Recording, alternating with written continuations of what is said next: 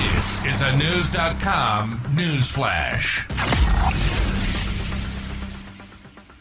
On Thursday, Dr. Kevin O'Connor released his annual health assessment and in it, the doctor declared Biden healthy.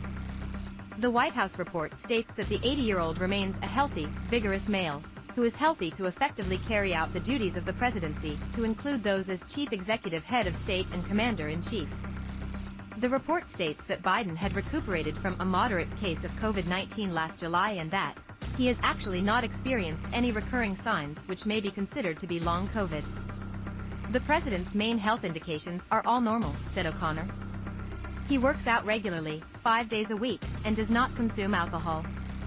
O'Connor kept in mind that Biden's gait stays stiff, however has actually not gotten worse because of last year, and his neurologic test was again reassuring because there were no findings that hint at cerebellar or other major neurological conditions such as a stroke, multiple sclerosis, Parkinson's or rising lateral sclerosis. Based on my examination and the readily available data, O'Connor concluded, the president remains vigorous and healthy, and efficient in performing his responsibilities as president.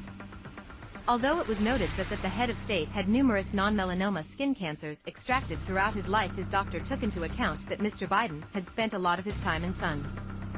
The release of the health examination has been a common practice for U.S. presidents since Jimmy Carter's term, and it is significantly appropriate as Biden is the oldest individual to ever serve in the position. As such, these findings are pertinent as there has been much speculation surrounding whether he should slash would run for a second term as he would be 86 at the end of it as stated by National Public Radio News.